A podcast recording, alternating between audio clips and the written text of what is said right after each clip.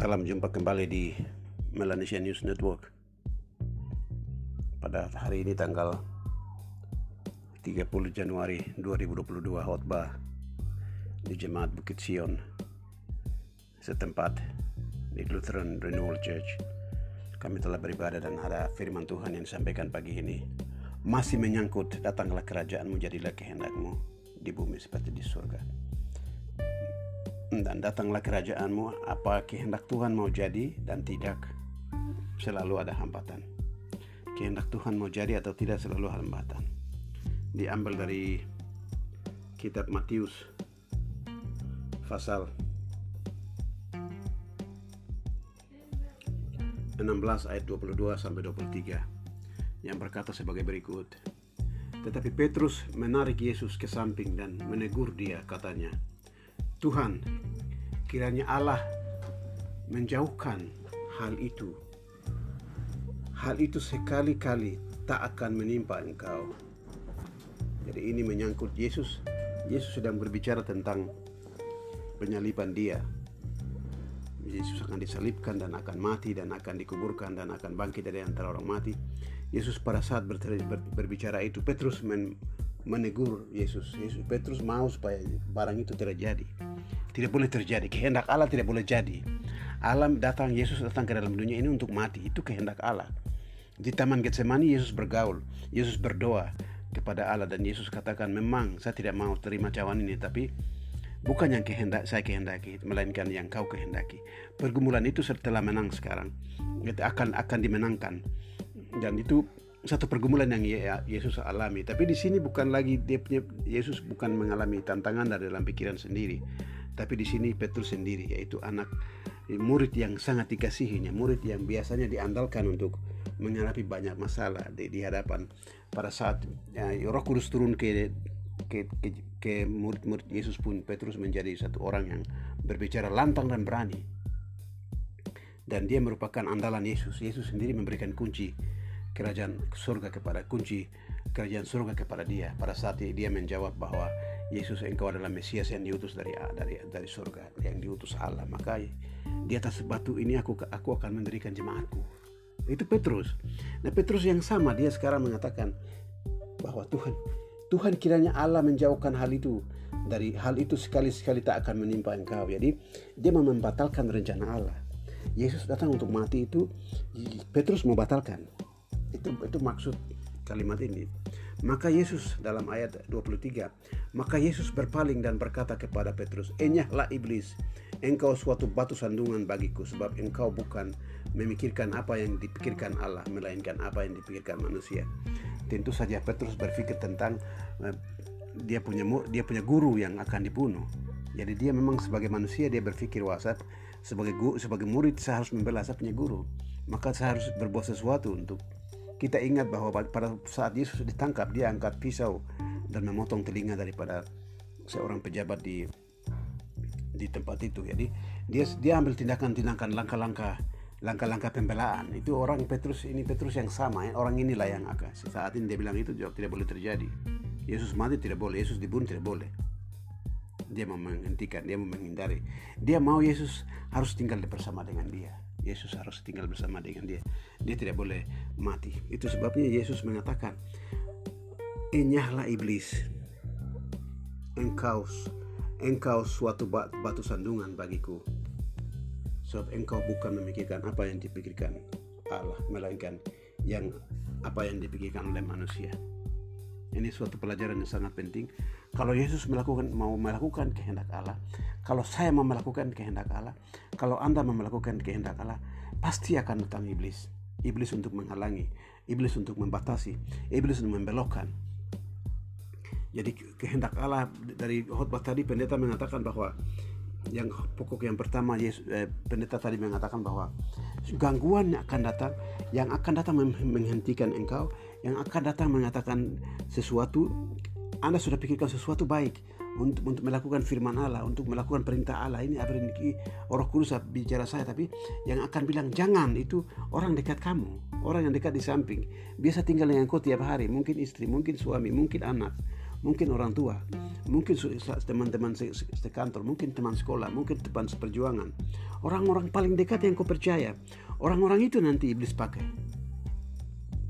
Jadi kita tidak bisa kalau iblis tidak bisa pakai orang yang jauh, yang kita benci, yang kita tidak senang, yang jauh dari sana saya tidak. Dia akan menggunakan orang-orang yang paling dekat dengan Anda yang Petrus dengan Tuhan Yesus mereka ini mereka berdua ini suatu teman akrab andalan ya ini murid andalan. Menurut ukuran orang Papua itu dia disebut orang jago. Jagonya Yesus.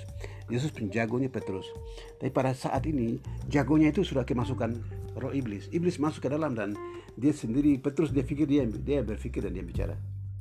Petrus dia pikir itu saya yang pikir, saya yang pikir aduh sapu andalan guru andalan ini malah mau dibunuh. Maka Petrus bilang oh tidak boleh. Saya akan ini dengan kata lain kalau saya masukkan ke dalam bahasa orang Wamena atau bahasa orang orang gunung maka eh, saya tidak bisa saya tidak bisa biarkan itu kami merigino begitu. Saya akan perang saya akan melawan saya akan bikin sesuatu. Saya sebagai Petrus saya akan bikin sesuatu. Nah itu tidak boleh terjadi. Maksud saya akan membuat sampai Yesus tidak dibunuh. Itu maksudnya. Pendeta tadi mengkaitkan hal ini. Orang yang paling dekat akan um, dipakai oleh setan dan pendeta juga mengemukakan bahwa uh, iblis dia bisa pakai ular iblis dia bisa pakai teman dekat iblis dia bisa pakai saudara iblis dia bisa pakai orang tua anak istri suami iblis dia bisa pakai siapa saja pada saat di taman Eden iblis dia pakai ular ular dia masuk dia mengatakan kepada kepada Hawa eh pohon seluruh pohon ini Tuhan larang kamu makan toh. Jadi dia sebenarnya Tuhan tidak melarang. Tuhan larang hanya satu, tapi iblis dia punya kalimat apa? Dia bilang semua pohon ini dilarang kok, dilarang makan kan? Dan perempuan dia mulai perbaiki itu. Perempuan dia tahu bahwa oh ini ular ular bicara salah, jadi dia mau perbaiki begini. Dia bilang semua pohon ini kami boleh makan, tapi hanya satu saja tidak boleh. Kenapa? Satu tidak boleh itu kenapa? karena nanti Tuhan bilang nanti itu pohon pengetahuan tentang yang baik dan jahat oh pengetahuan tentang yang dan jahat? Oh baik jahat nanti ketahuan setelah makan itu iyo kalau begitu makan lebih bagus karena nanti kamu akan tahu. Pada saat kamu makan justru kamu nanti tahu baik dan tidak baik itu dari situ. Setelah makan baru tahu. Nah ini sama dengan Allah. Allah juga tahu baik dan tidak baik. Nanti kamu kamu punya pengetahuan dengan Allah punya pengetahuan ya di sama. Jadi dia menggunakan si ular untuk membatalkan rencana Allah, membuat manusia mati. Manusia mati secara rohani. Memang secara fisik Tuhan Allah mengatakan bahwa pada saat kalian makan, kalian akan mati. Itu secara fisik nyawa putus bukan mereka masih bernapas, mereka masih hidup, mereka masih ada. Tapi yang terjadi apa yang terjadi pada saat uh, Adam dan Hawa makan makan buah itu? Yang terjadi waktu itu mereka dua takut. Tidak ada yang kasih tahu bahwa ada yang nanti kamu Allah pukul kamu, Allah marah tidak, tapi tiba-tiba langsung jadi takut. Biasanya setiap itu angin sepoi-sepoi dan angin sore-sore itu Allah datang mereka langsung keluar.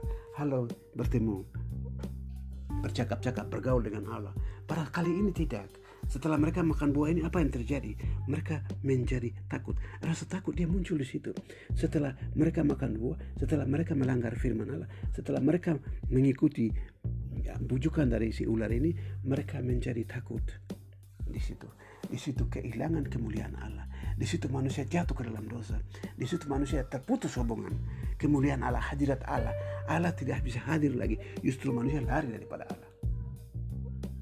Oleh karena hadirat Allah yang lenyap itulah maka Yesus datang ke dalam dunia untuk mengembalikan hadirat Allah itu. Jadi iblis tahu bahwa saya, saya sudah batalkan mereka punya hubungan di surga itu. Yesus datang ke dunia ini untuk sambung kembali Ya, iblis tahu bahwa Yesus datang untuk menyambung kembali. Itu sebabnya dia masuk ke Petrus untuk membatalkan barang itu. Rencana Allah yang mengutus anaknya ke dalam dunia itu untuk untuk mati di kayu salib itu. Petrus dia dia bicara, dia pikir dia bicara padahal iblis itu yang datang. Jangan mati. Hal itu tidak boleh terjadi, Petrus dia bilang. Iblis bicara lewat Petrus. Kematian tidak boleh terjadi karena saya akan lawan. Saya akan membela, saya akan buat sesuatu. Saya akan ambil tindakan saya sendiri. Menurut saya belum, saya bisa. Itu yang mengatakan, maka Yesus mengatakan, engkau menjadi batu sandungan, engkau menjadi hambatan, engkau menjadi masalah, engkau menjadi persoalan dalam hubungan saya melaksanakan kehendak Allah. Makanya dia mengatakan, "Henyahlah engkau iblis."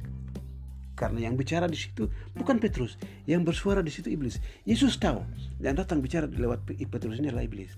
Makanya dia tidak menegur, eh, nyahlah engkau iblis untuk Petrus bukan. Yang bicara itu, yang punya bahasa itu, yang punya kata-kata, Yesus tidak boleh mati karena dia tahu bahwa kegagalan Yesus ke, kejatuhan umat manusia ke dalam dosa, kejatuhan Adam dan Hawa dalam dosa oleh karena dia bujukan itu, dia punya bujukan itu, dia tidak boleh kembali diperbaiki karena mau diperbaiki oleh Yesus. Itu sebabnya Yesus dia kejar masalah. Ini dia masalah, masalah dia bikin dari awal.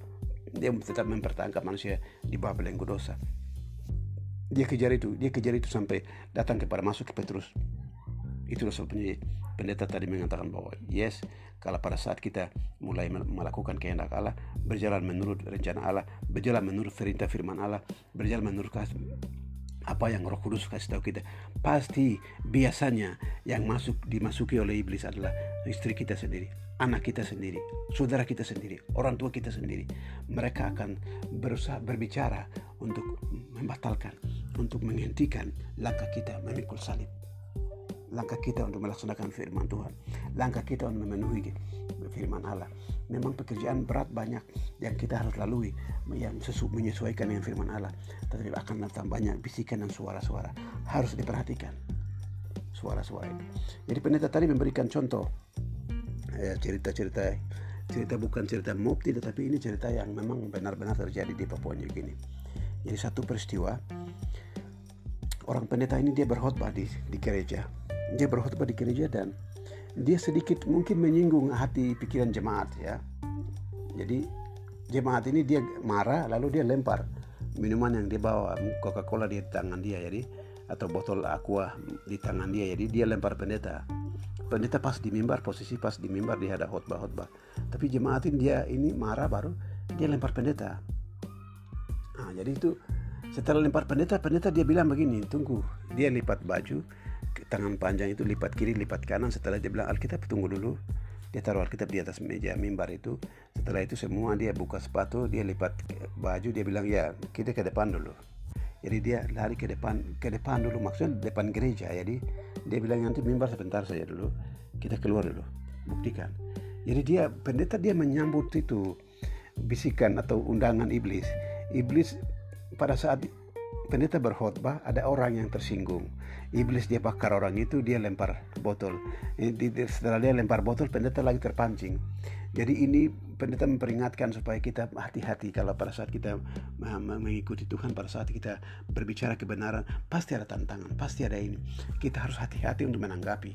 Walaupun saudara kita walaupun anggota jemaat kita botol lempar lempar botol aqua pun kita harus tenang. Tidak boleh seperti itu tadi yang tadi Contoh yang tadi. Contoh yang kedua dia ambil adalah pendeta dengan istrinya. Ini betul-betul juga terjadi. Ini di di Goroka. Benar-benar terjadi. Jadi saudara, jadi pendeta ini dia harus berkhotbah di gereja. Dia harus berkhotbah. Tapi istrinya agak lama, lama make up, lihat di kaca, bibir dia periksa, dia alis mata dia periksa. Jadi padahal pendeta lihat begini jam sudah, dia harus ini jam untuk khotbah sudah tiba. Jadi pendeta dia kasih tinggal istrinya sedang make up, kasih tinggal dia pergi ke gereja jemaat sudah memuji Tuhan dan tunggu-tunggu gembala jadi dia begitu tiba langsung dia naik ke mimbar dia khotbah. Dia khotbah dia khotbah dia khotbah. Pada saat dia tengah-tengah berkhotbah istrinya mulai muncul di pintu. Jadi sekarang kita tahu orang masuk ke gereja mereka semua menghadap ke mimbar. Jadi mereka membelakangi pintu masuk ya. Pintu masuk semua ada di belakang jemaat. Tapi kalau pendeta berdiri di mimbar dia dia berhadapan dengan pintu masuk. Dia ada lihat langsung ke pintu masuk. Maka pada saat dia berkhotbah dia bicara-bicara istrinya muncul karena istrinya mau kunci pintu di rumah, kunci sudah suami sudah bawa dan pendeta sudah bawa dan pendeta dia ada khotbah di di mimbar sana. Istri datang pelan-pelan, dia lihat begini, pendeta sudah naik, oh, suami sudah naik di mimbar. Dia ada khotbah tapi dia ada minta, dia ada kasih kode dari belakang dari pintu pintu masuk itu dia kasih tunjuk muka baru pendeta lihat dia, dia langsung putar tangan. Putar tangan ke kanan ke kiri. Seperti buka pintu buka tutup pintu ya. Dia bilang kunci kunci kunci rumah. Kunci rumah sebelum kunci lemari. Minta dia minta. Pada saat dia minta kunci itu pendeta dia tidak um, tidak marah. Dia tidak marah. Dia khotbah lanjut terus. Tapi di tengah-tengah khotbah itu dia mengatakan begini. Satan Yuklia artinya setan kau, kau, kau jauh dari situ. Setan Yuklia jadi dia tunjuk jari langsung ke pintu. Dan istrinya ada, dengar bahwa oh ini dia, yang suami maksud yang pendeta maksud ini saya sudah. Dia suruh saya saya setan. Dia panggil saya setan. Baru dia bilang kau jauh dari situ. Wah. Jadi istrinya tersinggung suaminya tersinggung tapi istrinya tersinggung. Wah dia bilang saya setan ini saya anak-anak mama. Baru saya dia sudah naik mimbar baru dia bilang saya setan. ya. Dia tahan napas di luar lagi dia kembali lagi ulang. Masuk lagi kembali. Dia bilang wah saya mau masuk gereja tidak bisa ini. Dia minta kedua kali lagi. Kunci dia, dia kasih kode kunci kunci kunci di rumah. Dia putar tangan putar tangan. Dia bilang kunci begini. Dia kedua kali pendeta dia bilang setan nuklia dia tunjuk jari langsung. Jadi jemaat masih konsentrasi khotbah. Jadi mereka masih pikir ini bagian dari khotbah Padahal tidak, dia sedang kasih tahu istrinya di belakang sana yang jemaat tidak bisa lihat karena mereka ada menghadap ke depan. Jadi setan nuklia jadi istri dia ganas dia tidak dia suruh batal ke gereja langsung. Dia bilang saya pulang ke rumah nanti saya tunggu. Dia sudah persiapkan perkelahian jadi kayu lah apa ya apa yang mau dipakai untuk berkelahi dia sudah siap sana. Pergi dan terjadi perkelahian besar. Suami tidak melayani perkelahian itu karena suami tahu bahwa ini setan yang melakukan semua gerakan ini. Ini gerakan-gerakan setan. Dia menaik ke sana dia bicara ini bicara itu bikin makeup lama-lama. Setelah itu setelah khutbah mulai dia masuk dari belakang minta kunci. Ini pekerjaan dari setan. Itu sebabnya dari mimbar dia bilang setan yuk keluar jadi dia tidak bilang istrinya setan. Tapi apa yang dilakukan itu yang perbuatan itu adalah setan. Setan ada di dalam istrinya dan pada saat itu setan yang bicara. Itu sebabnya merupakan pelajaran buat saya hari ini bahwa memang pada saat kita menegur orang kita harus mengasihi orang sebagai saudara kita sebagai suami sebagai istri sebagai anak-anak sebagai orang tua. Tetapi kita harus menegur dengan jelas bahwa apa yang kalau kita melihat itu suara setan ya memang arah setan pada waktu itu bermain kita harus jelas oh itu setan. Setan kau diam. Langsung kita kita harus menegur setan itu. Kita harus memberitahukan setan itu diam itu cara Yesus menegur setan. Cara Yesus menegur Petrus dengan langsung bilang setan kau dienyah lain kau melalui khotbah tadi sangat membantu saya untuk melihat bahwa kita harus membedakan suara setan dan kita harus melihat bahwa setan itu hadir dalam di mana-mana kita berada dia hadir. Di mana-mana kita berada dia hadir kita harus berani memikul salib. Kita harus berani mengatakan ini iblis suara iblis dan berani menegur dan berani membedakan yang mana dari setan yang mana yang mana kehendak Allah. Sehingga kita bisa melanjutkan pelayanan. Melayani Tuhan dengan sukacita. Melayani Tuhan dengan jelas. Melayani Tuhan dengan tegas. Kalau setan yang bicara kita harus jelas mengatakan itu setan yang bicara. Kalau roh Allah yang bicara kita langsung lanjutkan. Firman Allah hari ini pada saat iblis mempengaruhi manusia jatuh dalam dosa. Dia berpikir dia telah berhasil. Sehingga dia dia dia merasa bahwa yang ke, akan ke neraka bukan dia sendiri tapi manusia yang diciptakan menurut gambar dan rupa Allah juga akan ke, ke neraka. Dia dia senang. Tetapi pada akhirnya Yesus datang ke dalam dunia ini untuk menyelamatkan manusia yang telah dia bawa turun ke neraka itu. Dia akan dia dia ada dalam hukuman maut itu Yesus membawa turun kembali. Dia membawa naik lagi pulihkan hubungan itu. Makanya Yesus dikejar Yesus disudutkan Yesus disalibkan sampai rencana penyaliban Yesus pun mau dibatalkan lewat murid kesayangan Yesus sendiri. Tapi hal itu dibatalkan tidak terjadi. Sama dengan di taman Getsemani Yesus juga digoda tapi Yesus mengatakan tidak bukan kehendakku tapi melainkan kehendakmu yang jadi sama dengan itu Petrus juga. Petrus mau dia dia pikir dia yang mau membatalkan itu tapi Yesus menegur dia. Itu iblis berpikiran.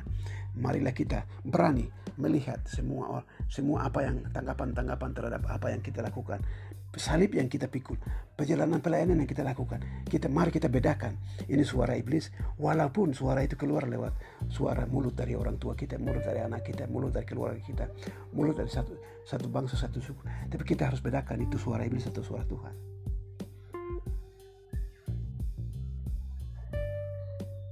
Kiranya firman Allah hari ini menjadi berkat buat kita semua. Dalam nama Allah Bapa, Allah Anak, Allah Kudus.